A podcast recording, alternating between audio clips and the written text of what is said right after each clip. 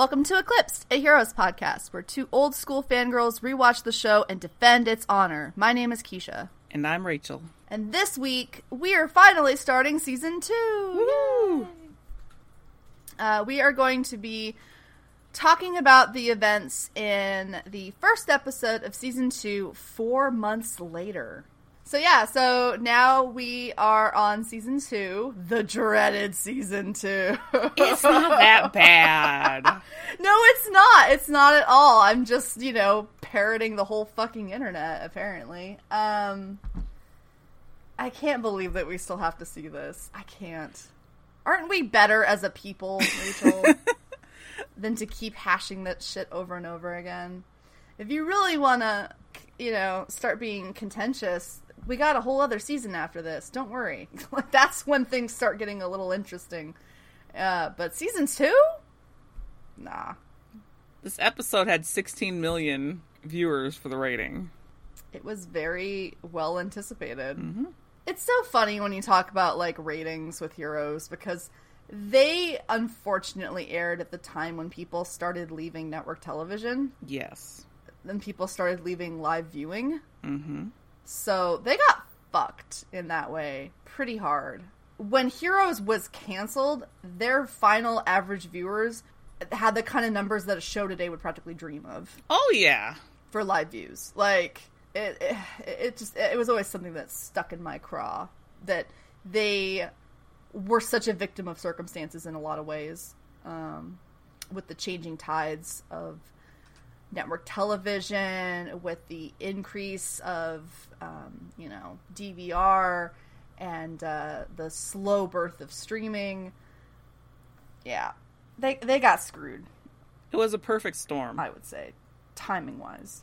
It was, and then you know the writer strike and all that, which we're gonna get into uh, during this block of episodes because that's what's gonna happen after this season. But for now, let's just take a minute and we're gonna pop on over to our intro for the episode. What better way to start an episode of Heroes than with a new Mohinder log? It's really long. I didn't write it down. Me either. Um, so-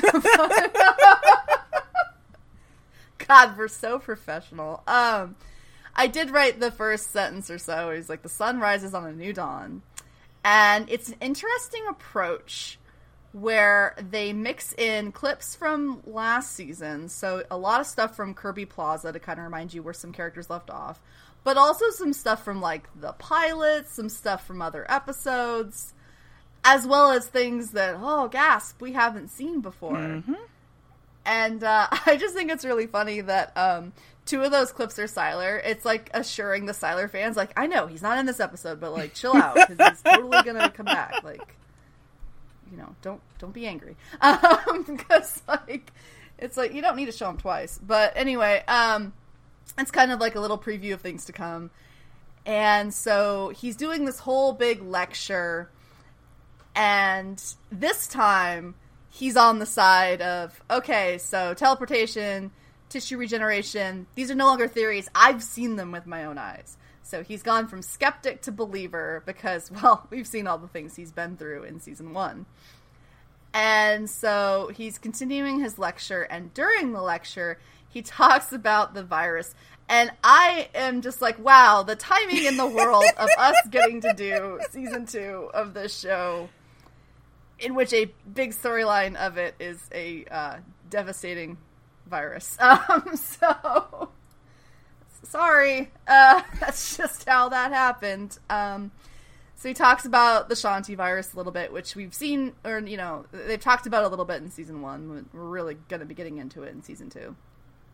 And this stranger rolls up in his lecture, and uh, let's say his lecture is not incredibly well attended, uh, because basically Mohinder is like he's a quack. Like no one, no one believes him. He's just like some crazy talking about people who can fly and stuff. And so it's okay, sweet. And so, um, and so, it, it honestly like I love um rewatching it. I loved seeing how um kind of over the top everybody was with fanning themselves with flyers.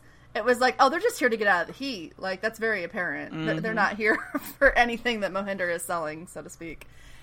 And he seems more confident now. Like this is definitely a new Mohinder, but he's you know obviously also frustrated that people don't believe him. And the stranger rolls up, and he's like, "Ah, inspirational lecture, Doctor Suresh." And he straight up goes into you know mentioning his work and Chandra and Shanti. This guy's not playing around. Uh, he immediately gets into it. And Mohinder, I love so much that this is like this is the Mohinder we're at now is without a second thought, he throws this stranger up against the wall because he's the new aggro Suresh. He's not going to take this shit anymore. Uh, hopefully, this guy can't throw people around like Sylar can because he'll be screwed if so. But he's going to try to fight back.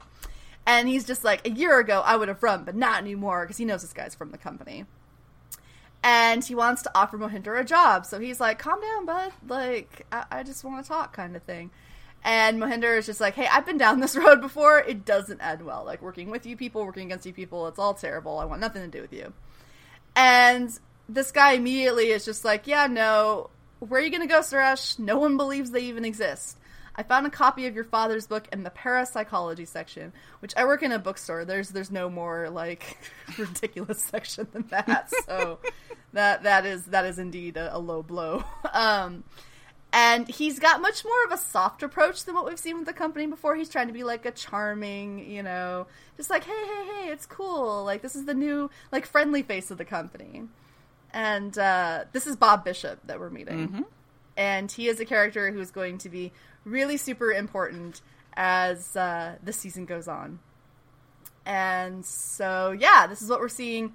What, what do you think of this this new confident, not gonna take it anymore, Mohinder? Mm. Well, of course, that like was it cracked me up the whole time. God, right? Me too. And uh, also, uh, Bob is played by Stephen Tobolowsky, Hey, who is a delight. who is also a Glee alum. Yes, There's a lot of them, he is indeed. but a lot of people know him from for Groundhog's Day. Yes, he, he's he's been in so much stuff. Big character actor. Mm-hmm. You throw a stone, you'll probably find him in a show somewhere. Yeah, pretty much. Pretty much. Plus, like, I love the fact that Mohinder's throwing him around. Like, he's not a small dude. no, he's not. No, no, no. It- you know, he's had to deal with Sylar now. Mohinder feels like he can take on anyone. So, How wrong he is. oh. oh. But like, yeah, I wrote like Mohinder acts in the typical Mohinder fashion about the whole job offer. Yep. Bitch face Suresh. I love it so much. Mm-hmm. Yeah. So moving on from Mohinder, we get our first glance of two new characters this season, who are Maya and Alejandro. And we get to see them running from some kind of police vehicle, jumping over fences, and they eventually escape what they're being chased from. And we we hear that they've been running for 800 miles. They're running from something, and they're headed to America to find answers. And Maya is particularly freaked out about something, and Alejandro, who's her brother, is like, "Don't worry, we're going to find the answers. We're going to make it to America." And as we see them go out to run again because they're pretty sure the car is gone, we see them go past a wanted poster where we have a delightful likeness of both of them, and they are both wanted for murder. What a wonderful And I intro! think that's more. It's more Tim Sale artwork, isn't it? It might be. It might be. I think it is. Clearly, this is an important character for season two. She's like they're the second people that we see in the first episode. We'll talk about them more later. Because let's go back to the very end of season one and uh, the sort of sneak preview of volume two that we got, which was Hiro falling from the sky into grass into 1671 Japan. So we get to see that whole thing again with the with the um, lone samurai facing off against the, the group of like bandits. And this time we get to see the arrows fly, and they almost hit Hiro, but he's able to stop time, and he moves out of the way. And he turns around, he notices that the other samurai is about to get hit. So he's like, "All right, I'm gonna get you out of here. You're Kensei," and he pops them both out of the way of the arrows. Boom, heroes. yeah. So Hiro kind of like fully realizes, like, "Oh wait, this is Takezo Kensei. We're gonna, I'm gonna save you. See if that has any consequences, sweetie." right? Mm-hmm. This is what we were talking about, or I think we've kind of hinted in the past about how Hiro's going to learn that you shouldn't be your own heroes. Yes. It's pretty disappointing. Mm-hmm. Yeah. So when we come back, because it's okay. So the thing is, is like this is another one of those classic episodes where it just goes like all over in terms of character arc, but we're just gonna steamroll right through in order. Mm-hmm. We see Claire and Noah in Costa Verde, California. They're not in Texas anymore, and she's registering for her classes. And she's bummed out that all the electives she wanted already filled up. She's apparently been out of school for four months then. She's entering the 11th grade. And so she's not Claire Bennett, she's Claire Butler. And it's apparent that the family is living. Can you even call that witness protection just changing your last name? I, I don't think you can. No, it's because they're on the run. Basically, it's not really witness. Protection. Yeah, they're on the run. And I, I had like such a little crisis with myself throughout this entire storyline when I was rewatching it about how clever it is or isn't to be doing it the way that they are. Mm-hmm. Um, I'm like, okay, it's he's going for like a a hiding in plain sight kind of thing. Then I guess, you know, like. Like, oh, of course he wouldn't use the same like first names for everybody still and just have a different surname and, you know, all that. But I, I don't know. I was just, just kind of like, oh, Claire Butler, huh?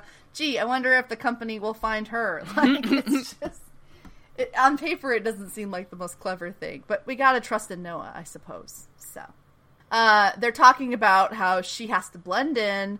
She has to just, you know, just be cool for once in her life, just not, you know, do anything that would raise an eyebrow.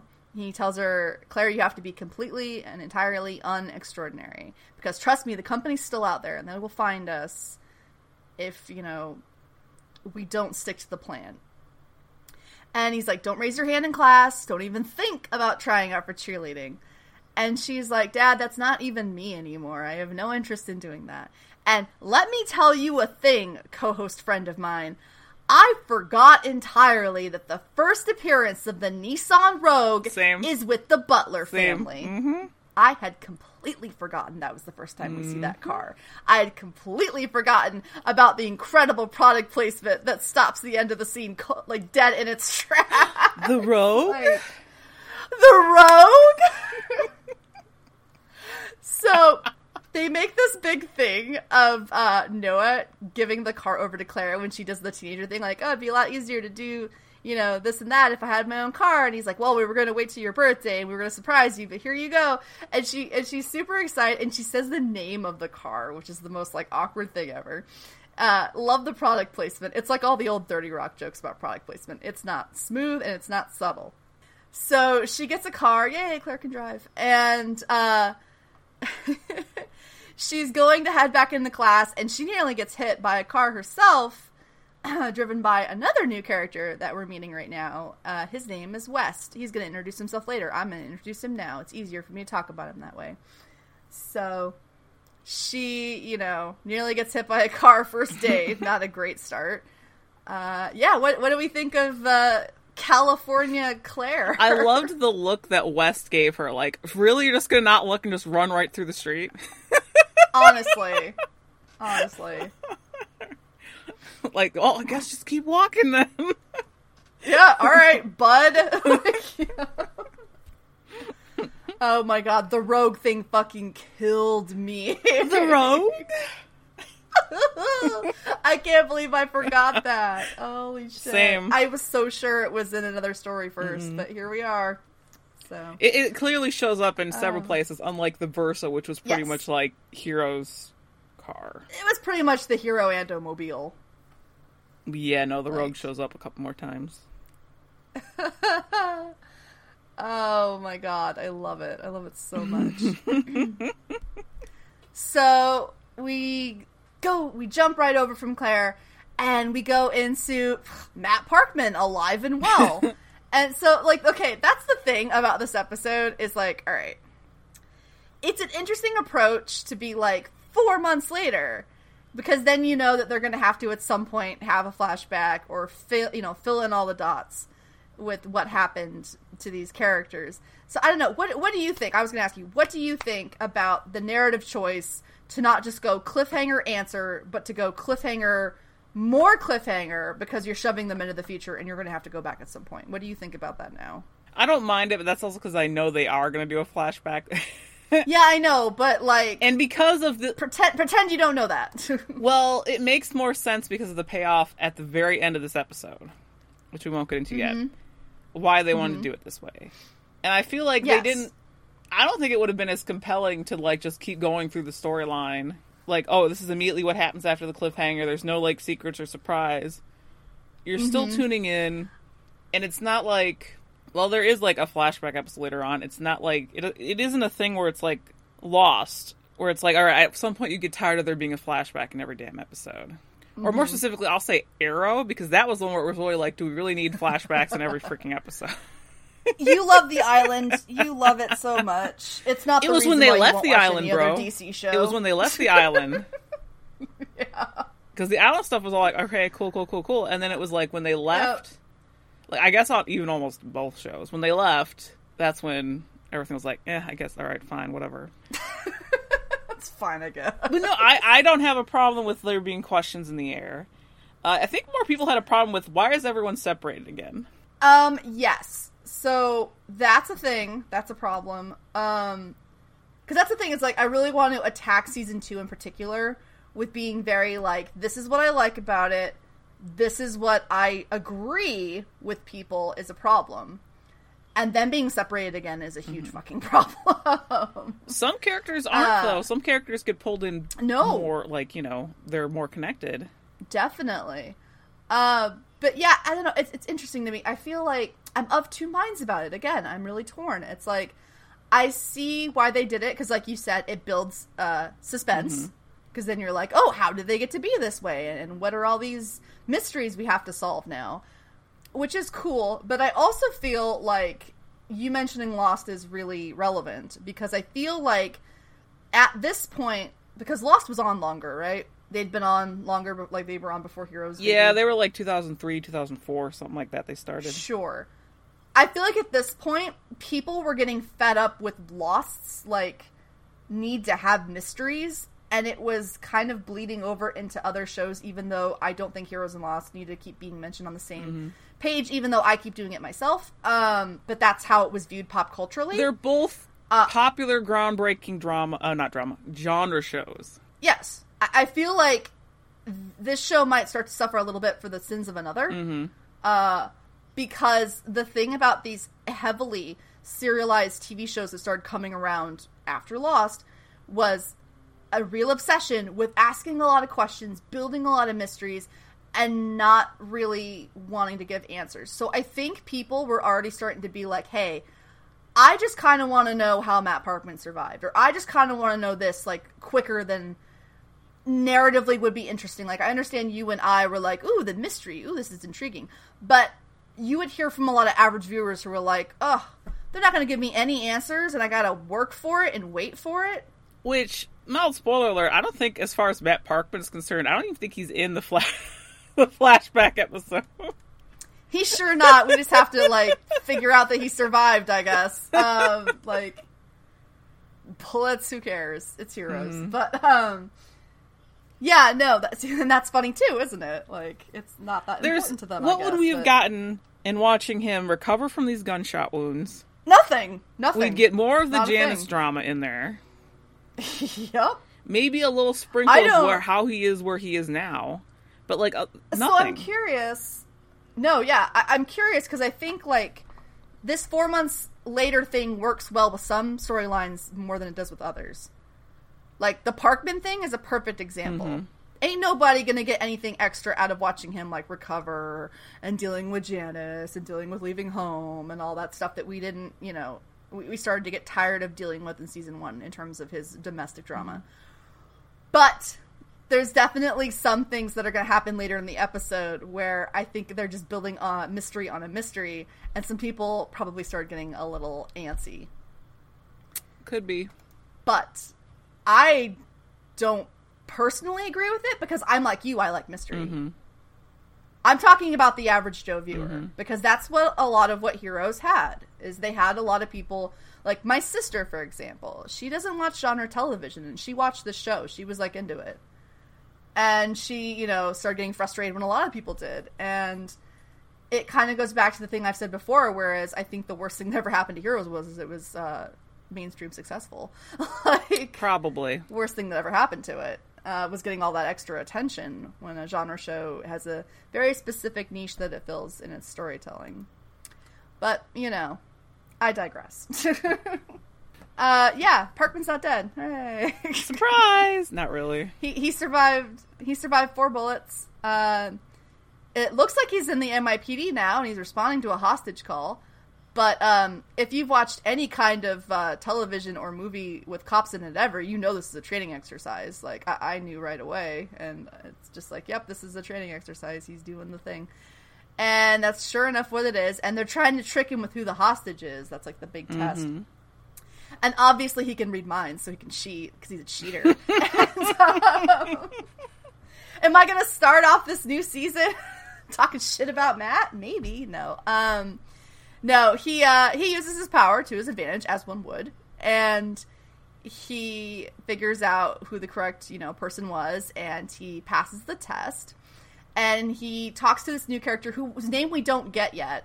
Um, I I could look it up. Maybe I should. Uh, should I look it up? Uh, nah, nah, nah. We'll, we'll bring it up when we So get I was it. like, it's Lieutenant something. But um, yeah. So he's like, you know, guys who get shot like you did, they usually take the workman's comp. They call it a day. Like they have no interest to be back out in it. And Matt's like, nah, four bullets to the chest aren't going to stop me.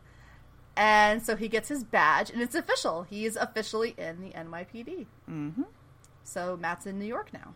He he he, he like flip flopped, like how Claire went from Texas to, to California. Now he's like, boop, he's California to um, New York. Yeah, he's he's in the thick of things. He is. He is. He's staying in the thick of it. So I am interested to see what that's going to mean for his storylines. We'll find out the reason why he stayed in New York in a little bit. Yeah. Yeah, I didn't mean to go on like a whole thing there, but I was like, no, I think Matt's the perfect person to start talking about this with. Like, Like, yeah, like we don't find eh, out the answers. yes and no. Well, like, yeah, but it's interesting because it's like, I, th- that's why I think it's so fun to do this uh, rewatch with you in particular. Is we watch things in such a similar manner that we're kind of like an echo chamber.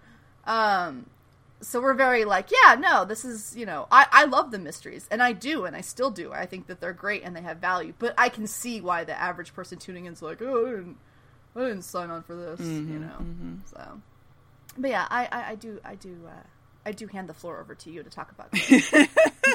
I'm like holding back, going off onto a big tangent about like you know mystery boxes, but I'll keep I'll keep it keep it on focus. But we, but like, look at us. We're two people who watched Lost like beginning Yeah. to end, and we realized we didn't have a problem with hardly any of it. Mm-hmm, like, mm-hmm. and all it did was build mysteries it had no intention of solving. Mystery box, like you said. Mm-hmm. So, That's like I could go on a whole rant about J.J. Abrams and his mystery box concept thing and how it works Well, in some yeah, places and it doesn't. it's just like that.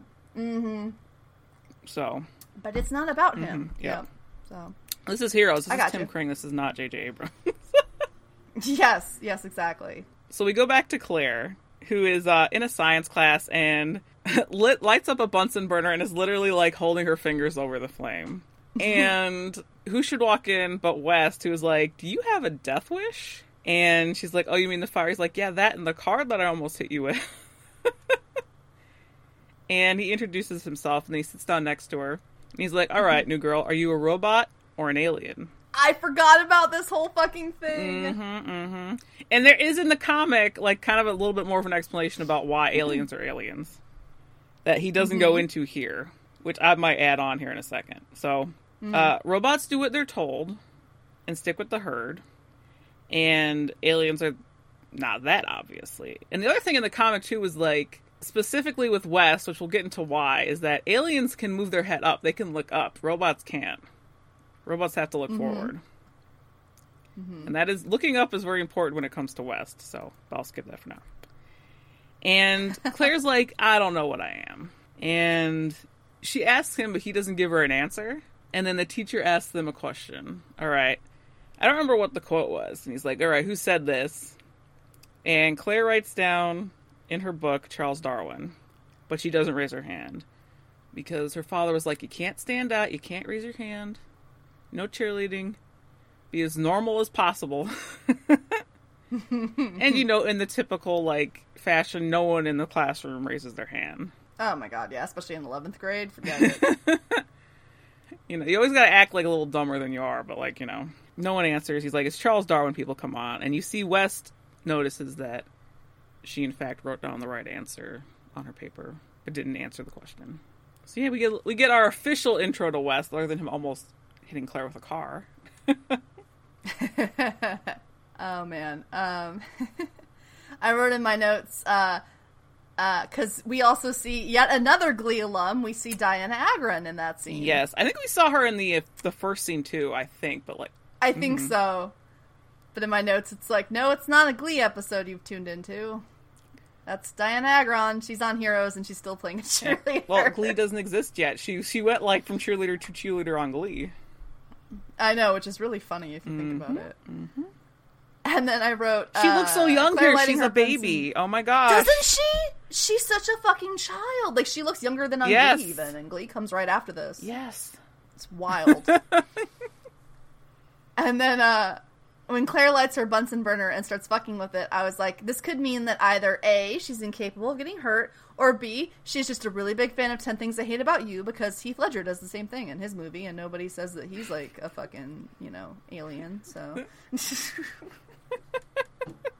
Remember in 10 Things I Hate About You, he's fucking with the Bunsen Yeah? I know. Or no, it's a lighter. It's a lighter, but yeah. Yeah. Same thing, man. Well, it, it, it Um, also wasn't asked yeah. by a person who almost hit her with a car when she wasn't looking. Yes, and then let's get into that, shall we? Uh, how much does West scream company boy at this point? Huh. Because I really um, thought, wow, he really seems like one now. Wow, I didn't. I, didn't even occur to me that that might might have If you been. don't know anything else about him, you're just like, this guy is all up in her business. I, I think I let it slide because he almost struck her with a car, and it's kind of like, yo. yeah, but what better way to get her attention? I guess. Like- I guess. Yeah. I can see what you're saying. I can see what you're saying. You know the company methods. You see how far they go in the future. Yeah. At the time, though, that was not on our head at all. Oh man, yeah. And then uh, I was like, they really pound home the Darwin thing because Sylar's not around to say, like, to quote him all the time. So I guess someone has to. No, he is not. but uh, nope, nope, won't see that guy for a little bit. No, not yet. God, talk about characters who don't get fucking full answers with what happened between cliffhangers. Oh, don't don't get me We started. can. um, uh, we'll argue about that when that happens. like a half answer. Oh. Yeah, we'll argue about that when that happens. Okay, well, it's not like I don't know that I would have loved to have seen. How about that? Mhm. But that's me. Um, so, yeah. moving on, we're back down um, across the border with Maya and Alejandro, and they're meeting up with some coyotes to get them closer to the border. And uh, so, you know, he says, like, all right, I want this much money, and she has to ride up front with us. It's like real creepazoid. And Alejandro's like, no, she has to stay with me. No. And he kind of lets them get in the back with the rest of people, and there's a whole bunch of other people in the back as well. And really, that's all we see of them so far.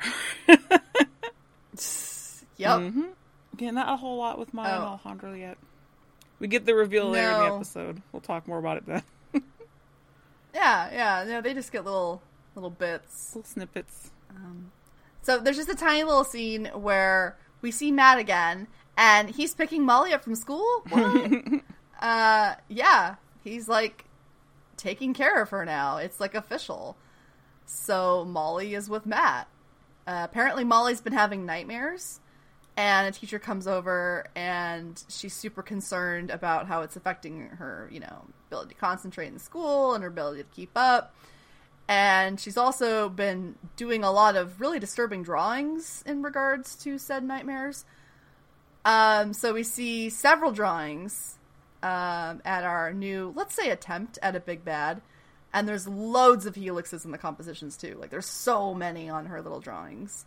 But yeah, there's there's someone who Molly's having nightmares about, and that's pretty much all we get there. Other than Matt being super defensive with the teacher Mhm. about her concerns. So Molly lives with Matt now, I guess. Surprise! Hey. Instant family. What Wow. Instant family, and they'll get another edition. You just wait. Mhm, So. Oh, this whole fucking situation. that I would have loved to have seen. I wouldn't give a shit about him like okay, never mind, never mind. I take it back. I do want to see Matt. because I want to see how that came to That be. is, that is true. That would have been interesting to kind of feel like, how did this decision come to pass? But how the hell did this happen? Yeah. So nope. maybe not like the full four months like passed, but like somewhere in the middle, just show like how the hell did that I. I wonder if that's mm. just like that's what we want to see, and then not what everyone else wants to see. You know what I mean? See, but that's that's what I'm saying, man. Is like we want different things from the show Yeah. too. Like, yeah. So we go back to Hiro, and he's like, "Yatta!" You know, because he did it. He saved his hero, and uh, Kensei falls off the horse, and he immediately draws his sword on him. And Hiro tries to explain what happened, and he's like, "Dude, like I saved you. I, you know, it, you were gonna die." And the guy is just like, "Ah, tell Kensei, this ain't worth it, bud. I don't care how much he pays me." And he runs away. and Hiro's like, "Wait, what?" so that guy, that's not the real Kensei. That is a guy who was hired by Takezo Kensei. So immediately Hiro is like, "This isn't right." And the real deal seems to just be chilling out in earshot, and he has a crossbow pulled on Hiro, and he's pissed that he missed out on his payday. And he's like, "What? What are you? You wear strange clothes. You're like some sort of monk." And he's, you know, speaking Japanese, obviously. And he's like, "But you wear glasses like a doctor." He's real confused. And Hiro's like, "Oh my god, Kensei, I love you, big fan." and he's like, "I stole your sword once," which I love it because he's got the like nervous, geeky energy of somebody meeting like their favorite celebrity at Comic Con. He's just like word vomiting. It's wonderful. And um, so Kensei takes his mask off, and lo and behold, it is not a Japanese man. It's David fucking Anders. Dun dun. which uh, I'm clapping because uh, I love him. Uh, as I revealed in the first episode, I started watching the show primarily because I was curious because Greg Grunberg was on it and he was on Alias. David Anders was also on Alias, and he pretty much owns the show. He is so good on that show. And so now, welcome to the cast, David Anders, everybody playing Takezo Kensei. What? Oh, but there's a there's a whole thing with this, obviously. So he's like, yeah, my name here is Kensei, and no one's ever called me a hero before. When Hiro's like, but dude, you're a hero, like you're awesome, you're great. And I love the bit where when he takes, because Hiro takes his glasses off after he's like, you wear glasses like a doctor. I'm very confused. So Hiro takes them off, and then um, and then Kensei takes the mask off, like, you know, like check me out, bud. And Hiro puts his glasses right back on, like. This white guy, what the hell? like, uh, what? Excuse? Uh huh. What? Uh, excuse? It's so Pardon? good. It's such a great little physical comedy thing. He's like, adore? You know? like, it's so great. Um, but yeah, so David Anders, welcome to the cast. We're stoked to have you. We're beyond stoked. We're very excited. Oh my We, god. we've I'm been talking about him in season one before he even freaking, you know. I know. I know, because excitement. oh, he's so good on here. Anyway. Yeah, so just a little little hint of what's to come in Japan. Hiro Hiro's really in a, an interesting situation. Uh, thoughts on the Grand Kensei reveal? At least the first part It, of it it? wasn't a surprise because of casting and stuff beforehand. Exactly. We got fucking spoiled. Um, so. Oh, in a bit, like I said, it was in the big EW spread. Mm-hmm, so this wasn't like a big shock for the audience. People knew it was coming. I remember people were Yeah. like, "But that guy, like that we saw in the flashback, was clearly like Japanese. So how are they going to pull that off?" And we got the immediate answer, like he was hired. That's not the real Kensei. Yep, yep. Uh, and and we'll as we go forward find out his whole deal with that. But yeah, in the episode we'll get a little bit more. Yeah. He has a very interesting backstory. I feel like this casting would not fly today. Not even a little fucking bit. It didn't fly so No. well then either. Like it wasn't just people being like, "Oh, that guy's not, you know, a white guy who we saw in the, you know, end of the season." It was like, "Really?" And people still talk about it sometimes Mm-hmm, too. like which I thought the show was very forthright with what's happening. Yeah, well, they- like like in the next scene with him, he, he explains like what's up. yeah. Yeah. Yeah. So So anyway, Anyway, we'll move forward. Mm-hmm. Let's talk about Hiro's dad because guess what? We get to see Kaito and Ando again. And Hey. Kaito is sitting in Kirby Plaza, and Ando comes up to him, hands him a paper, and he's like, you know, man, it's been four months and there's been no sign of Hiro, and a little worried about what's happening with him. Kaito's like, no, we're gonna wait here until he's back. and because Kaito's gonna wait, Ando's gonna wait. And so he opens up a paper to read it, and oh, something falls out of it. And what should fall out of it, but it is a photo of Kaito that looks like it's been ripped from a larger photo with a helix uh, in red, potentially blood, drawn over his face. And he's like, oh boy, what's going on? And Kaito stands up and looks around and he's like, Where'd you get this paper? And Ando's like, It was on your desk in your office. And he's like, Well, in 24 hours, I'll be dead. That's what this means. And Kaito's like, What? and we get to see them kind of like looking around Kirby Plaza. Uh, like who who put this photo in this paper? Why is this a death mark? What the hell's going on here? Dun dun. Mystery. Mystery. The mystery begins to unfold, if you will. Her. So yeah, I think we le- we left Ando. He was in Japan, so clearly he came back. Once it's like, uh, Hiro's not Yeah. been back home. He sure worked his way up in the company yeah, too.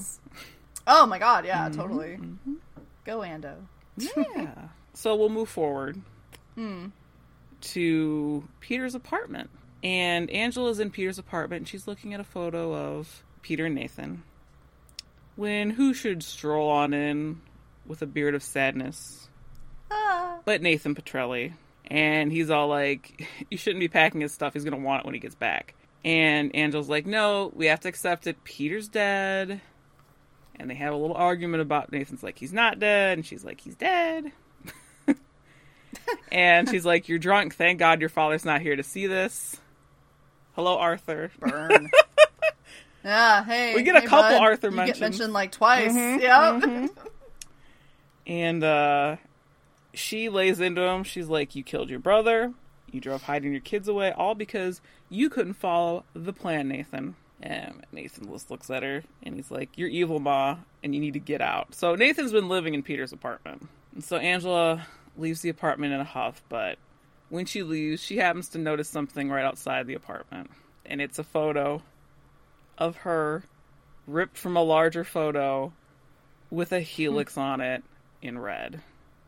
And from what Kaito Oh, said, we know what that means. Yep. So, oh, things aren't looking good for Angela either right now, are they? No, they are not. So, let's talk about the beard of sadness, Keisha. Okay.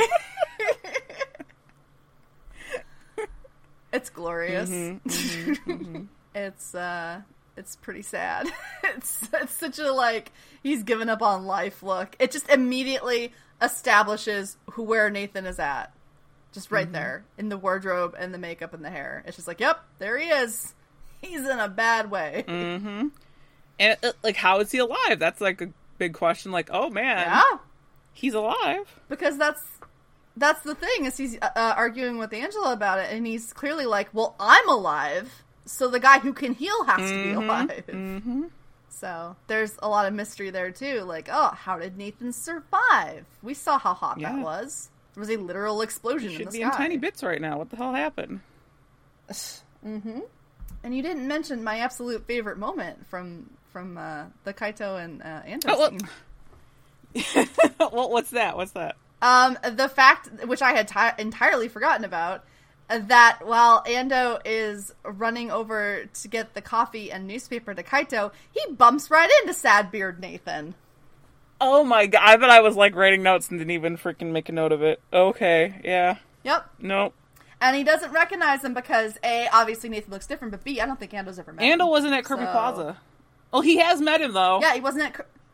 Because when he? Hiro went over like Nathan Petrelli, like in that one uh this before when the voting was happening. Oh Villain, yeah, I guess he might have like glanced, but but they've never No. like had a conversation or no. anything. So yeah, so he bumps right into Sad Beard Nathan. So the first time you actually see that Nathan is alive is you see him shuffling on the street, looking a wreck, Mm-hmm. bumping into Ando, and moving on. Like that's Yep. the best. And then my second favorite thing is when Nathan says, you know, you're evil, Ma, get out. And he's pointing with like a book in his hand. And she just smacks it away with her hand and leaves like in such a flourish. God damn it, I love it. She's Angela very in slappy this episode, She sure is. she sure is. Yeah. Mm-hmm. Um, yeah, some fun stuff there. Like, oh, just the idea of Nathan just living in Peter's apartment waiting for him to come home. Oh, my heart. My heart. So we know something's happened there, as she said. Yeah, there's just so much mystery inherent in that. You're just like, well, where is Peter? How the hell is Nathan alive? Like, yeah, there's all these little things that immediately get like brought to mind just from seeing this scene play out. Mm-hmm. So that's what's happening in New York. Uh, over in Cairo, uh, Bob and Mohinder are sitting down for that drink. And he tells Mohinder the company was formed 30 years ago.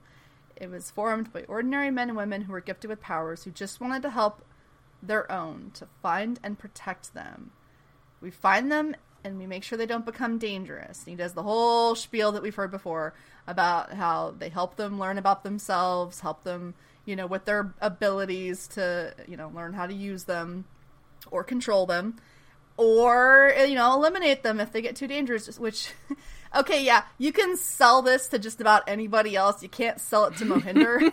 Because he knows about how y'all have been super shifty about how you handled mm-hmm. Sylar. So you need to adjust your approach because he gets immediately all in bob's face. Like who gave you the say in who lives and who dies? Like who who you know who says you get to decide?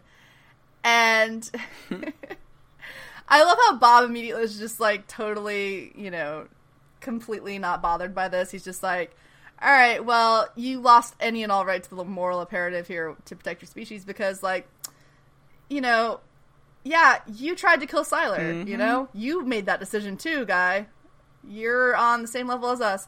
And in my notes, I was like, bitch, you wish Sylar were dead. it's like, you, you wish that was the world you're living in. So it's apparently we find out here not just Matt that is Molly, it's Mohinder too. It's Matt, Mohinder, and Molly. They are all living together. We will never be uh, told why or how. it's just the thing that we accept that Molly has two dads now, and it's kind of great. Yeah. So get into that. Bob's like, I'm not going to interfere with your weird like my two dads thing. Like it's totally cool. Um, we just we want you to come in. Uh, we have the funds that you need for your research. You're going to need a lot of money to you know do what you want to do because you know they're very concerned about the virus still. And Bob's like, what if the virus mutated and crossed over into the general population? Like that would be cataclysmic. And so Mohinder's like, yeah, it would take a lot of money. I don't think, you know, you guys even have that much. And Bob's like, no, no, no, don't worry about it. We we pretty much have our own private Fort Knox because Bob can do what do you what is it? it's like it's what's alchemy, but it's like transmutation. I, I would just call it like the Midas touch, honestly. Sure. So he can turn stuff into gold. Um, and so that's, I guess, a big part of how the company gets its money. Which I went on this whole rambling bit in my notes about the um, value of gold in the market, but um, I'm not going to get into it. Um, so, like, yeah, they can turn stuff into gold. He can turn stuff into gold. They have no money issues whatsoever at the company, and thus they can give Mohinder a blank check basically for whatever he needs to work on his research regarding the virus. Do you have anything to comment about their little? Well, I would date? almost say like I interpreted when uh, Bob was all like, you know, trying to defend himself, like when Mohinder's like, "Who do you have? Like, what right do you have to say he lives and dies?" And he's like, "Well, you yourself are willing to kill Sylar for the greater good." Yeah, yeah, you know, so it's like you have what it takes, Mohinder. Come on. yeah. Come on, guy. It's totally easy. Like, look, from what we've seen, how many people have we killed? Just or like, you know, and like you said, they really weren't going to kill Sylar either. nope. So how many people has the company killed? Probably a lot less than we know. Yeah, I, I dare say maybe they just lock a lot of them up for a I long mean, time. gosh, golly, you know, Gosh golly, there's some collateral damage Wonder- to be sure, Yeah. but Yes. Man, I have not seen a huge body count for the company as of yet. No, no, and it's almost like they would be better off if they did just get rid of that. You would you would think. Mm-hmm, mm-hmm. Certainly wouldn't be able to bite them all in the ass later on. Yeah. Yeah. Yeah. I guess, you know. Anyway. it's like anyway. Anyway, yeah. Okay, so going back over to Molly, she's having a really bad dream, and it wakes her up. And they are, yeah, they are straight up living in Mohinder's place. That's the apartment. You know that very distinct look anywhere. And she's, you know, freaking out while she's asleep. And so Molly hears a scary voice while she's having her dream. And it says, I can see you. Like it's real, like over the top. And uh, she freaks out and wakes up and she clings right onto Matt. And Matt's just like, hey, you tell me where he is, I will take care of him. You know, just being like a full on, like, protective father figure, which I love Matt as, like, Molly's, like, I don't know, father figure. Like, I, I, I really do love the, like, Matt Molly Mohinder idea. Um, as weird Which- as it ooh, is. as random. Remember this whole dynamic now, and then when we watch Reborn. Because, Oh, like, God. Yeah. oh man, I could go into it right now about Matt, Mr. Parkman. Well, you know, Matt, yeah, he Matt is a Apparently, the Bio Kid's more. I don't know, like oh, well, I was going to say he's a uh I I can't decide, like class trader or race trader, like which is it? Like, he has his own concerns. Anyways, um he's like, "Yeah, you just you tell me where he is and I'll take care of him because obviously she can find people." And she's like, "No, she doesn't want to tell him because I mean, okay, her both of her parents were killed by Sylar and he also tried to kill both of her new parents." So Fact. her concerns are valid about not getting them into danger. Um, yeah, so this is yet another tease of some sort of villainy afoot. It's just a quick scene, so there's not a lot to talk about. I about. know, I know. Um, Yeah, because that's kind of how the episode cuts. Yeah, you get little scenes and you get longer scenes. And you get little ones and you Mm-hmm. get longer ones. So we go back to California and we go to Claire, and she's just staring off into space during gym class, which, uh, relatable. And uh, she's playing, like, what are they playing? Badminton, yep. They're playing badminton in gym class, and she helps up a classmate of hers, Martha, who uh, just totally eats shit. She just totally hits the floor uh, as they're playing. And mean cheerleader, played by Dianna Agron, comes over. She doesn't have a name yet. And West, it's it's so funny because it's like he he sees her too because she's like, I'll go get the birdie, and she goes over to get it because you know it gets like out of bounds or whatever. And she runs right into boop. She runs into West again. And uh, it's funny. It's like how big is how big is the school exactly? um, like, he's just like always there. It's really creepy, actually. Um, and he calls her a robot because you know there she is, just falling in line because he calls her out on having had the answer written down in class, but she didn't say anything because she doesn't want people to know that she's smart. And I'm just like, who the fuck are you to start like telling Claire who she is? And like, I, it, the thing with West is, I think they were trying to make him like a quirky, um, kind of weird kid who would, you know, Claire would be intrigued by. Like he he seems like he kind of has that like, ah, what what kind of archetype would you say West? I think that is? he's Like, he's meant to be the Zach replacement because Zach was like not he is a thousand percent meant to be. Zach that, is that kind of outsider. It's that outsider story they were going with at the beginning of season one, where Claire became queen Yeah. of the freaks. And who do we have but like seemingly the king of the freaks at this school, West? Right, even though nothing about him seems freaky even at all. Uh, No, uh, but, but that's how they try to write him. They try to write him like he's this like quirky kind of like geeky guy, Mm-hmm. I guess. Even though, okay, sure, um, I don't see it, but uh, he, he's trying to like do all these things that are supposed to seem like charming and stuff, like his little you know alien and robot speech and everything. And it's just like it's just it, it, just, it seems a little try hard. It's just like okay, like you can calm down, like. No one will ever replace Zach. Is is my point. R.I.P. Zach's potential. Um, yeah. So she just walks right away from him, and she goes back over, And the cheerleaders have surrounded Martha, and they're trying to bully her into doing a very dangerous stunt, you know, as a prank. Haha, high school's great. And she, Claire gets immediately in uh, the lead uh, cheerleader's face, and it's just like, oh, you know, like a, a back talk off the tower, big deal. And so Mean Girl's like, okay, if it's so easy, you do it. And it's kind of funny. You could be like, where's the teacher right now? But no one cares because um, Claire climbs the tower in the middle of gym class and um, like she's gonna do it. And then she, at the last minute, decides, okay, no, that's gonna bring too much attention. I should be good. And she lies and says she can't. And, you know, the mean girl t- cheerleader's like, haha, I thought so. And it, it's just kind of like, okay. Like, I don't know. Like, I feel like Mean Girl is supposed to be like a new Jackie, but she doesn't have that same, like, panache that Jackie had at the end. So it's just kind of flat. She's like, okay, you know, well, she's kind of mean, I guess.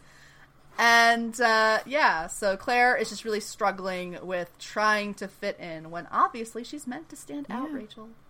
So It's funny how you're like, "Where's the teacher?" and where I'm like, "What kind of gym class is this?" Where you've got people doing cheerleading, there's that too. and you know why? Why isn't everyone in their gym clothes playing badminton? we have a lot of concerns about this school. Your comment though about how big the school is, it was like you're like, "Oh, that's creepy," Hmm. running into them again and again. I'm just like, "What at my school? That would have been like nothing." My high school. Oh, me too. But like, oh, me too for fucking sure. But um, I don't know how big is Costa Verde meant to be. Like, Can't be too big of a town if they're trying to, you know, stay on the low. Can't be much bigger than Odessa was. True. But yeah, I don't know. I'm just like, God, this guy is just like all up in Claire's shit. It's her first day. Lay off. Maybe they were trying to also make you think like, oh, could this be an Eden thing? Yeah, that's what I'm saying. He's a So maybe that's boy. also why you're like, why is he being so aggressive? But then again, it's like, oh, this is the new love interest. Mm, You know, mm-hmm. very apparent as it goes on later. Mm-hmm. Like, yeah, just yeah, I don't know. I just it, it, it's it's funny because it feels like it's another thing that would have been written differently Mm-hmm. today, because you know, thankfully, in a lot of ways, um, that sort of like teenage storytelling has gotten a little better. Like, there's nothing charming about No. what he's doing. Is No. what I'm saying. He's just fucking following her around and getting all like in her business and making her feel bad about herself. Like, and later, which I wrote very loudly in my notes about. well, later on is definitely the you know the finale of all that behavior. But yeah. Oh man, Anyway, would you like to tell us about what's happening in surely, Japan? surely I would. Um, so Hiro's walking with Kensei, and Hiro's kind of muttering to himself, like, "Damn, my hero's a gaijin." and Kensei's talking about why he picked the name. He's like, "Cool, huh? It means sword saint." So I picked it because people would think twice about messing with someone who's named Sword Saint. And he gives him a little backstory, like, "Yeah, I came here from England," and Hiro immediately says in English, "You're English." And oh my god, Kensei is delighted. He's like, you As are he's we. like, you can speak English. I don't get to, to practice the mother tongue like anymore because everyone, you know, is Japanese here. And he's like, I came over with the tea and I stayed to find my fortune here. he explains that, well, his whole his whole shtick is he finds a guy, slaps some armor on him, and pays him to go right out saying he's Kensei, while he hangs out in a tree nearby and picks off the bandits one by one with that crossbow we saw. He's a mm-hmm. sniper. And Hiro's all like, "Ugh, "That's dirty. What, that's not like what a hero should do." And he's like, "What do you mean it's dirty? It's how I make my money. It's fine." And then Hiro goes in like, "All right, listen, no, no, no. You're a hero. I'm from the future. You're like a big legend. You saved the village of Otsu from the White Beard, who, if you remember back to the bandits, one of the uh, masks had like a white beard on it.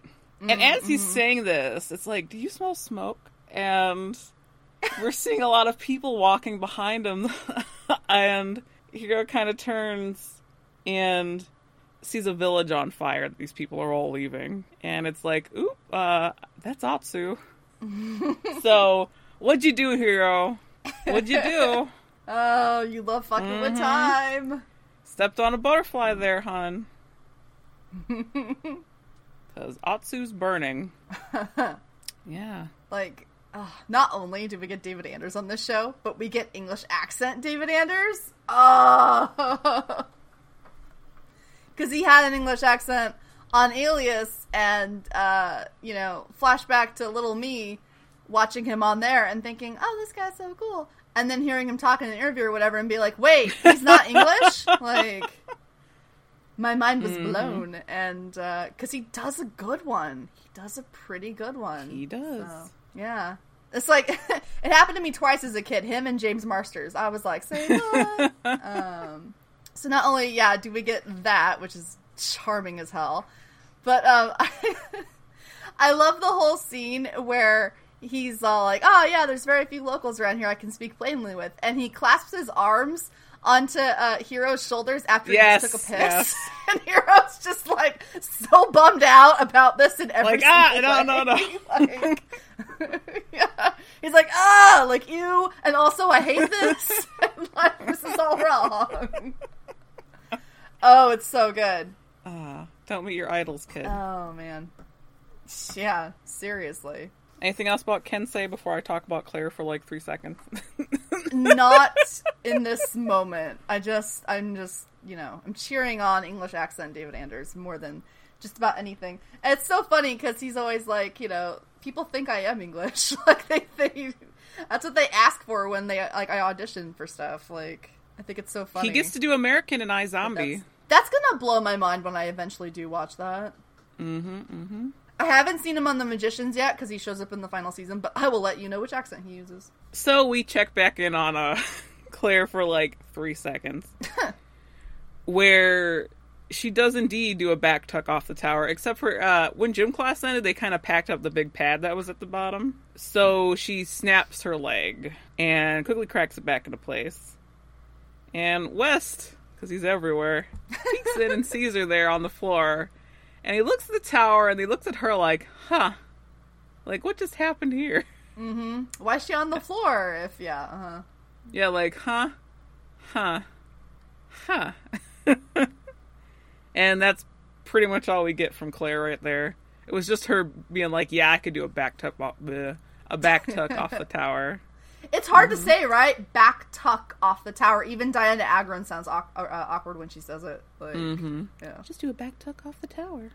Uh, oh goodness. Yeah, like the editing in this episode is so schizophrenic. It's just like here's this person for a second, and then here's this person because they have such a huge fucking cast. Like, I don't think it's as bad watching it. With us talking about it, though, it takes like you know, Well- like um, like nothing to answer like one of those little snippets in between. True. So we go back to the we go over rather to the Deveaux rooftop, and Kaito and Ando are on, on the Deveaux rooftop.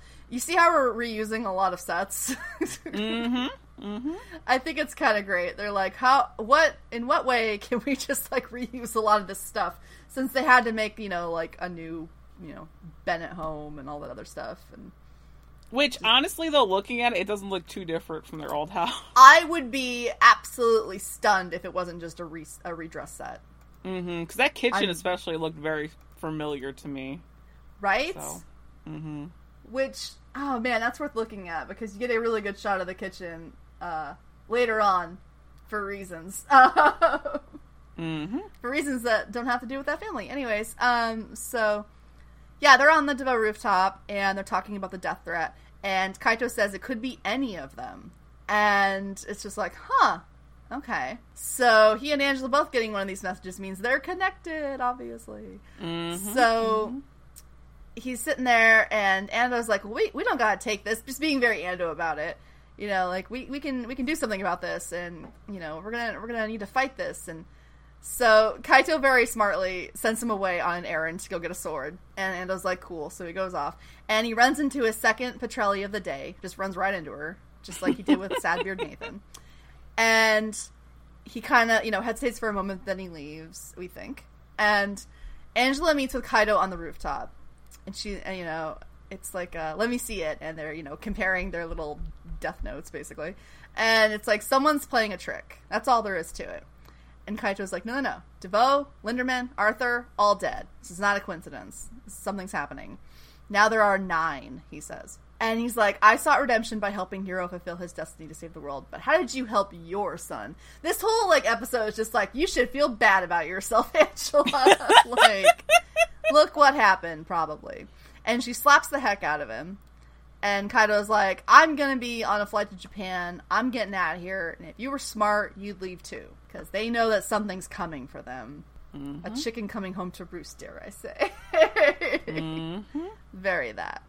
Uh, going back over the, uh, you know, down below the border, uh, we see Maya and Alejandro, and they're in the back of the truck. And they have a copy in Spanish of activating evolution. And so, okay, so someone has abilities. All right, so that's that's why we're we're following them. And the truck stops suddenly, and the coyote gets them out. And he's like, "Oh yeah, remember how I said it was only like ten thousand, you know, for both of you? Well, no, that wasn't true. Uh, that would be ten thousand for each of you, unless she rides up front with me. So he's just being all super gross again. And uh, they get into a scuffle about it, and Alejandro gets beat up and left. And they drive away with just Maya. And he's like, oh shit. Because the whole thing that we've seen and that they've repeated several times is they need to stay together. And it's not just them being like a cute little sibling duo, it's a real need. Mm-hmm. Any comments on either of those things? Well, yeah, we get our little our snippet of like, okay, someone has a power here, mm-hmm. because especially they specifically think that getting to America, they're going to find a cure. Yeah, they have power. no concept of what's happened to Chandra at all. No, Mm-mm. So they think this is the answer. and we know that Maya in particular has done something bad. Yes. What yet? We do not know, but we will find out. Just not yet. We'll mention this again later. Overall, I didn't think that Maya and Alejandro were terrible in this episode. They're not terrible. It's just you already start to see the seeds of the problem that we know is going to happen later. And that's just because Mm-hmm. we know it's going to happen later.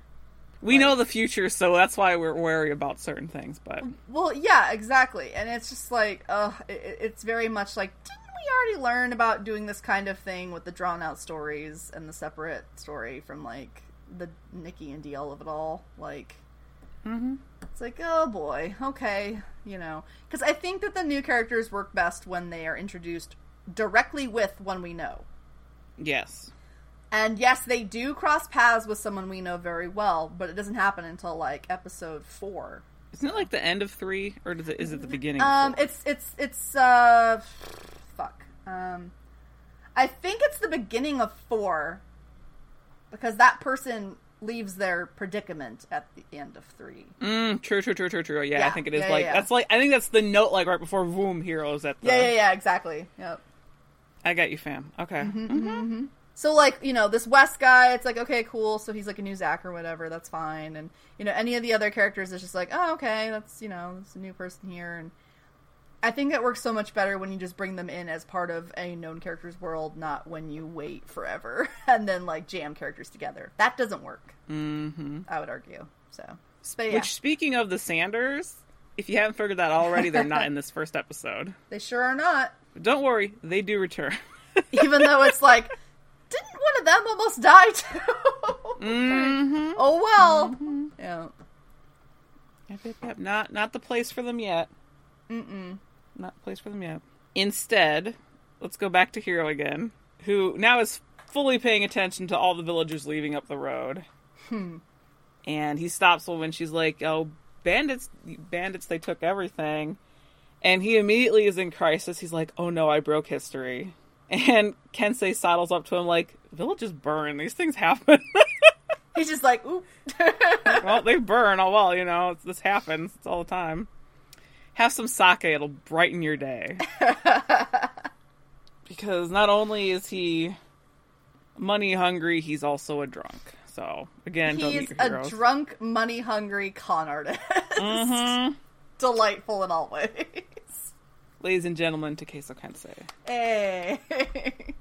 And Hiro's like, no, you're a hero. This is not how this is supposed to be. And, you know, being a hero doesn't fill your sack with salt and saffron. Come on.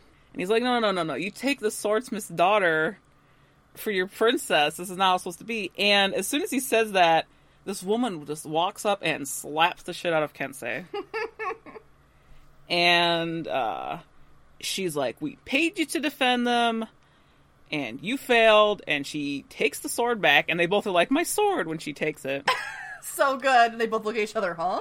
like, uh, well, yeah, like, whatever. So she takes the sword back and huffs off, and uh, Hiro goes after her for a second. He's like, Where are you going? She's like, Well, someone has to rescue my father, and if he can't do it, I will. And we find out that that is Yaeko, and that is the swordsman's daughter. yeah, it doesn't look like she wants to be his princess right now, does it? It's such a Captain Jack Sparrow thing for her to come in and slap him. Yep, it as, is. Like, her intro. It is. Mm-hmm. He's basically Captain Jack Sparrow. Yeah, that I feel like they were going for that vibe mm-hmm. with Kensei, especially in this first episode. Yep. Mm-hmm. Totally that. Yeah. I still I love that though the whole like oh village just burned these things happen. Shrug. yeah. Which it honestly probably happened quite a lot. Phil just burn. Yeah, like this isn't your world, Hiro. He's used to how things are here. Mm-hmm. Mm-hmm. Does it suck? Sure, but it happens. Bad things happen. Oh well. mm-hmm. Not his problem. Nope, not gonna get mixed up in complicated matters. Speaking of that Bennett kitchen that I was talking about. Uh huh. It's Bennett family dinner. And we get Sandra giving a lovely speech to the rest of her family, like, look at us. Who'd have thought? Not me. And she's like, yay for our new life. We were given lemons and we made lemonade out of it. And who should get a call right when she's reveling about, look at this, it's a new start, but uh, good old HRG. And he's like, oh, it's work. And everyone, everyone at the table minus Lyle so pretty much Sandra and Claire give each other a look about like, oh, it's work calling him. And so he leaves the room, and who should be on the other end of the phone but Mohinder Suresh? Hey. And he's like, they finally took the bait. I'm in. So this whole time, even though he was giving uh, Bob this shit, he was trying to get them to ask them to come into the company. Aw, cahoots. Mm-hmm. Mm-hmm. And so HRG's like, all right, well, stay careful, watch your back, and you and I will bring this whole company down. So he's not done with the company. He wants to take it down. He's got to keep his family safe. Yay for Mohinder and HRG teaming up. I love Noah and Mohinder together so much. It's such mm-hmm. a oh, it's one of the best dynamics, and it's one of the like great callbacks to the first episode. how far we've come. Mohinder was running from him in the 1st mm-hmm. episode of season one, and now they are working together. Mm-hmm. What a delight! Love it. so Alejandro catches up to the truck because it's stopped in the jungle. It didn't get too far. And he looks around in the back and in the front and everywhere else. Everybody's dead. Mm-hmm. And there's black stuff on their faces that looks like it leaked out of their eyes. And he finds Maya, and she's on the ground, and she's just like sobbing on the side of the truck. And she's very upset. And she's like, I didn't want to do it. I didn't want to do it. And so we learn that something to do with her power is very dangerous and she can't control it. And that is why they need to find, in their minds, Dr. Suresh, because hopefully he can do something to help her. Because this is um like a thing we talked about in season one, kind of with like a Ted type of thing, where some of these powers are not safe in anyone's hands. And so they need to be dealt with. And yeah, that's the last we see of them in the storyline for uh, for this episode. So we go back over to Claire, and she's got a new phone because we get to literally watch the technology of phones advance as the show goes. Like that's how that's how quickly it goes. Because she had like her little sidekick, like her little BlackBerry, and now she's got like a little, you know, little pink phone. Uh, it's like a little flip phone, isn't it? I think so. I don't I know. think it's like a little flip phone, yeah. Mm-hmm. Um, so she's calling someone. It's like, ooh, who's she? Who's she calling? And holy shit, she's calling her bio dad. She's calling Nathan of all people. And she's like, I need someone to talk to. I don't know if I can do this anymore. I can't be who I am, and I'm not who they want me to be either. And I'm so confused and he's drinking in a bar and he's just a mess he's just like i'm okay like I, I, don't know i'm not the person you should be asking or talking to about this and he glances in the mirror that's behind the bar, and what he sees is himself horribly burned up, like scarred to shit and back. And then he glances again, and he looks like how we've seen with the beard and everything. And it's like, ooh, what's what's this little crumb? What's happening here? Is that how he used to look? What's going on? A lot happened in four months, I guess. And so Claire gets off the phone with him, and we pull back away from her house and her window, and who is just gently floating outside of her of her window, but West, because he can fly. Oh my god. Get out of here, Uh, creepazoid, my lord. God, right? and then like it's so great because like he can fly and her dad can fly. And it's the whole thing about girls being attracted to guys that are like their dads. Um, yeah. So he's being a total fucking creep from beginning to end. There's nothing cute about what he does in this episode. I think West is one of the first times in the show we get to see a power repeated. Um, I think you're right. Other than like someone like Peter or Sylar taking it. Yeah, that's not the same thing. Yeah. hmm Yeah. that's you know our big reveal. See, that's what I was saying. Is like something like West works because he's immediately part of Claire's story, and like the reveal of his power just becomes you know as, it comes as part of that. Anyone who's separate at this point, it's a harder sell. It's a harder sell hmm unless they happen to be like I don't know. I'm trying to think. Do they ever successfully debut a new character without it being part of someone else's story from the go? I don't think so. I can't think of a single person. the carnival people don't immediately get attached to someone, do they? That's what I'm trying to think. And if so, who? Uh huh. I don't think I- they're immediately attached to someone. I think that they are just like on their own for like the first couple episodes, and then Yeah, I think I don't know. I'd have to. I mean, we'll get there when we get there. But other than them, everyone else who gets brought in is because of something else, like Monica, and like Elle, and like Danko. hmm Yeah. So I think Maya and Alejandro were the final time that they try to do it completely on their own. well, they they were going to have more in the origin series, Yeah. but that ship never sailed. Yeah. A big part of it being not just because of the writer's strike, but people really fucking hated. like, hmm they really hated the Maya and Alejandro story. They are the Nikki and Paulo of heroes. Like, We'll, we'll get into that when we get to the end of season two before we get into season three, where we talk about oh, for sure. about them for a lot because I I have thoughts. I'm but sure they're not do. appropriate for now. I'm sure you do. No, so yeah, let's let's go away from one flying creep to a, a rooftop. Um, so Kaito's on the Deveaux roof still, waiting for Ando to come back with the sword, and someone comes out in a hoodie, stares Kaito down, and he looks at him, and he's like, "Huh." Of all of them, I never expected it would be you. And at that cue, the man full speed runs at Kaito, grabs him, and they both dive off the roof. And Ando's like, Kaito! And he runs over. and when he looks over, only Kaito is on the ground. So, Kaito is dead. Rip. Kaito just got got. and Yep. the hooded figure was a big mystery for the beginning Yes. of season two, like huge mystery. Mm-hmm. Lots of theories like is this someone we haven't met yet? Is this someone we do know? I think a lot of people thought it was Peter for a long time. So many people thought it was Peter because where's Peter? I think there were some thinking it was Sylar too, but people were like, why would Sylar Yep. want to get Kaito? Yep. There yeah, there was a a lot of theories going around at the time.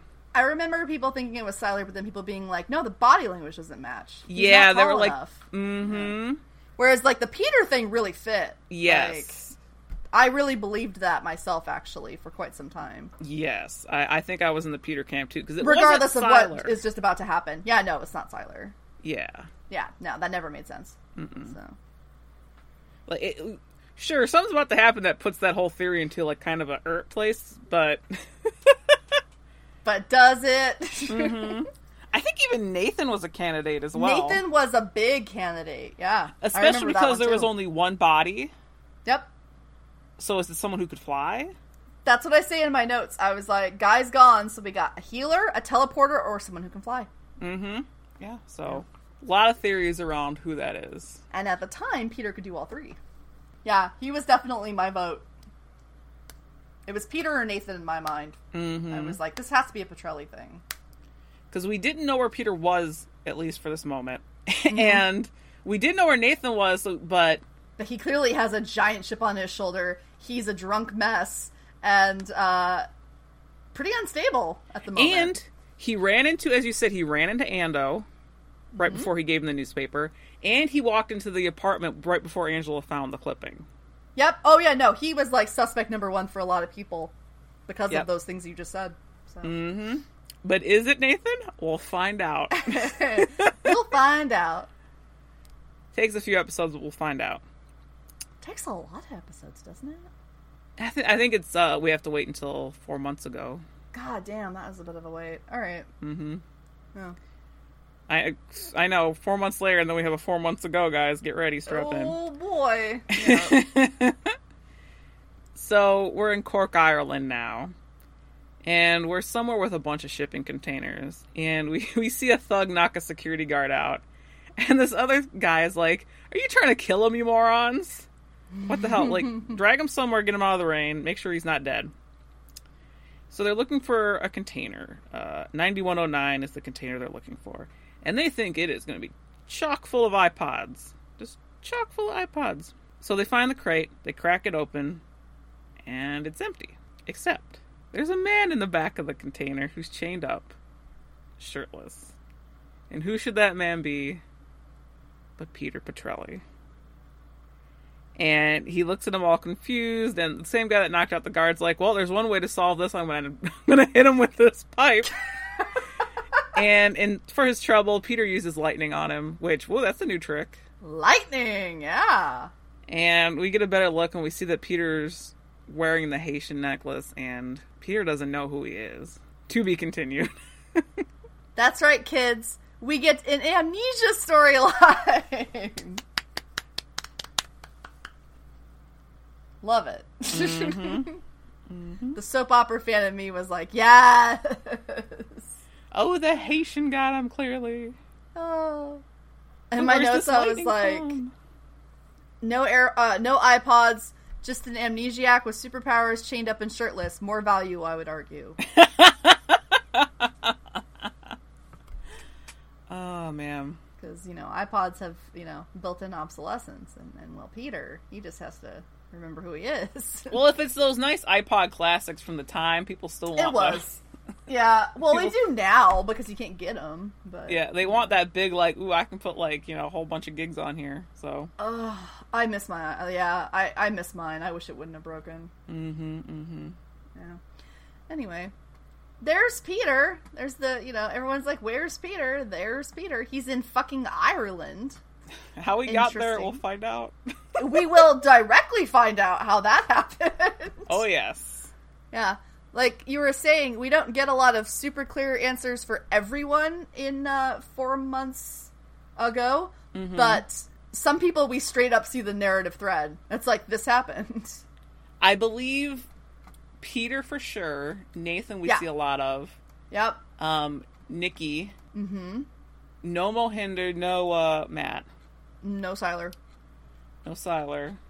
And I, I'm forever salty about that fact. Was Claire and HRG in that one or no? I don't think they were. I think it was those three plus plus Hiro Yeah. because it's all through because you know it's a flashback episode. Hiro's trying to dig up the information, so I'm looking. that's my my non spoilery who was in it. Uh, yeah, and Maya and Alejandro. Yes, yes, yes, yes. So you only get uh, Nathan, Peter, um, DL, and Nikki, Mm-hmm. Alejandro, Maya. That's it. So yeah, there's no Hiro. Um, There isn't Hiro. I swear there. Is. I thought that's where we got the. I mean, okay, maybe the reveal was the episode before that. So yeah, the reveal is the episode before because I know that I've gifted a lot. true, Um, true, true, true, true, true. Okay. mhm. And then it's like four months. Yeah. So yeah.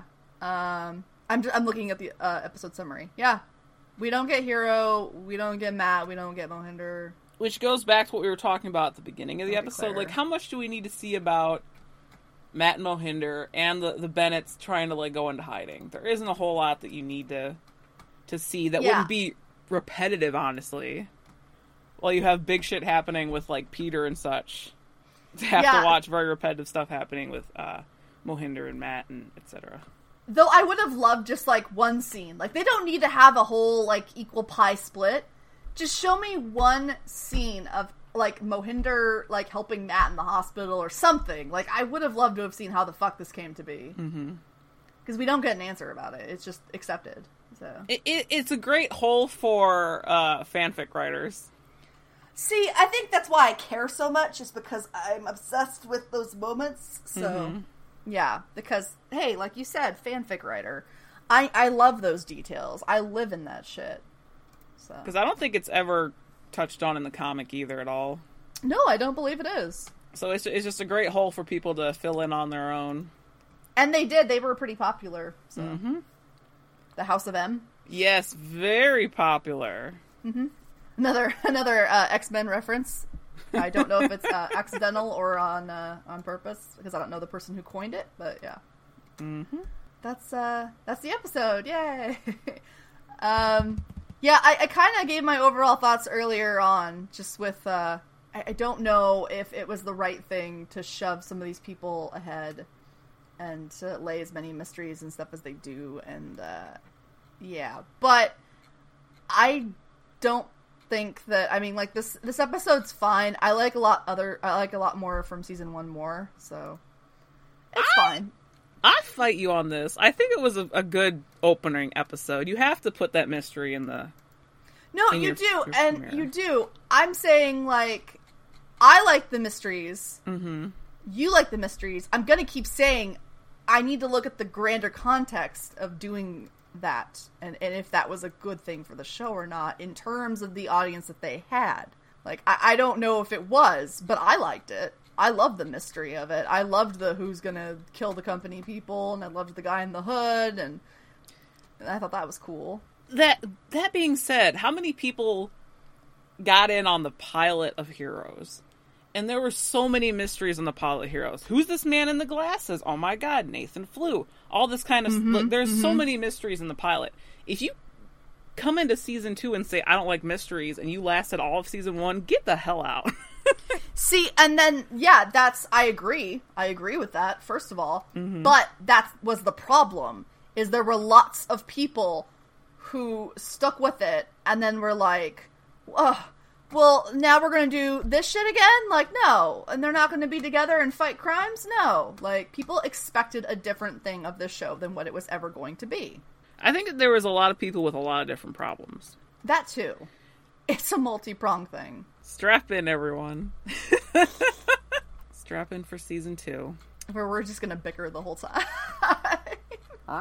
No, no, no, no, no, no. Goodness. We weren't bickering. No, no, Were we bickering? No, I don't think so. I just I can tell that it's going to be a different energy than season one. That's for sure. But Eh, the show's different. yeah. It's going to be different every season. Yeah, exactly. That's what I'm saying. It's going to be a different vibe when we hit part one of season three. It's going to be a different Mm-hmm. vibe when we hit part four of season three. It, it, oh boy. it is yeah. going to be different kinds of, you know. Yeah, because that's the show. It changes. Mm-hmm. Mm-hmm. It's a freaking comic book. I think we're we're, we're pretty much uh, done talking about this episode, though. Yeah, let's get to our socials. All right. Uh, so yeah, if you want to follow us on social media, uh, you can do so. We are on Twitter. We are at Eclipse Podcast. Uh, if you want to follow our individual personal accounts, um, Rachel is at that burb there. That's burb with a B, like Bob Bishop. and I am at lady underscore snark. Uh, what are you What are you tweeting about these days? Nothing. oh god. the fuck was the last thing I tweeted about? Last thing was Animal Crossing, but that was like weeks ago. Oh, um yeah, I was tweeting about us watching the originals and finishing it. And then also I've been uh, sharing the trailer for the American remake of Utopia because if you all don't watch it, then I'm going to be sad because I need a million seasons of it. I will be Um, watching that. I'm just waiting for it to come on. Fuck, are you serious? Mm-hmm. Oh my god, I'm so excited. Yep, yep, yep. Oh my god, you don't know how annoying I'm gonna be because I need to rewatch the English one, but it's kind of hard to find. Uh, like no one has that. Anyway, um, so yeah, you can follow us on there, and if you want to, you can also email us. Um, we have a little Gmail. We are eclipsedpod at gmail.com. You can come hang out with us in our Discord server. We'll leave a link to that in the show notes. Um, we do have an Instagram, but you know, it's it's whatever. I'm bad at posting on it. That's that's what's up there. Um, I've been trying to think about more ways to post on it, but anyways, um, yeah. So thanks for listening. Uh, it's going to be an interesting ride, season two, because like yeah, there's there's interesting choices story wise and character wise to talk about, and it's I, I feel like with season one, like so much of it, like the story beats people know so damn well. But season two has so much in it that even we are remembering exists. Uh, so it's going to be fun to rediscover that. Uh, but, but thank you for listening. Uh, if you would like to, uh, please, you know, feel free to rate, review us, etc. on on your podcast listening app of choice. We would really appreciate it. But uh, yeah, we will see you next time. Thanks, everyone. Bye. Bye bye. Next time on Eclipsed, Claire gives herself a home pedicure. Noah Bennett rejoins the workforce. Matt Parkman is on the case. Peter doesn't know where the iPods are or who he is. And Hiro continues to learn the perils of meeting your idols. Tune in.